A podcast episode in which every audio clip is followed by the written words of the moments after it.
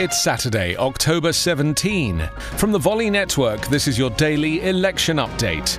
I'm Anthony Davis.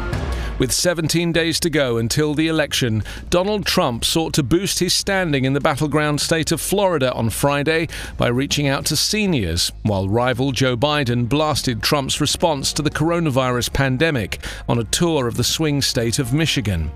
The two men are focusing their campaigns on the closely fought states that are expected to determine the winner of the November 3rd election.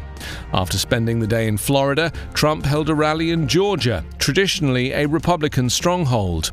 Trump, a Republican, lags in opinion polls, and the latest figures from his campaign show he's also behind in fundraising as the race intensifies with 18 days to go before Election Day.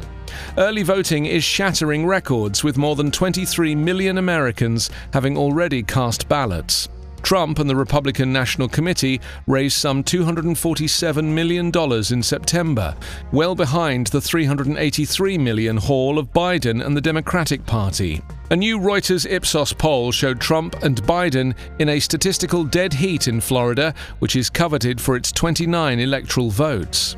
US presidential elections are determined by electoral votes allotted to US states and territories based largely on their populations rather than a tally of the popular vote nationwide. Michigan and Georgia each have 16 electoral votes. The candidates returned to the trail after dueling town hall events. Biden won the TV ratings battle between the two events, according to Nielsen ratings data. Your daily election update is part of the Volley Network. Find us online at electionupdatepodcast.com.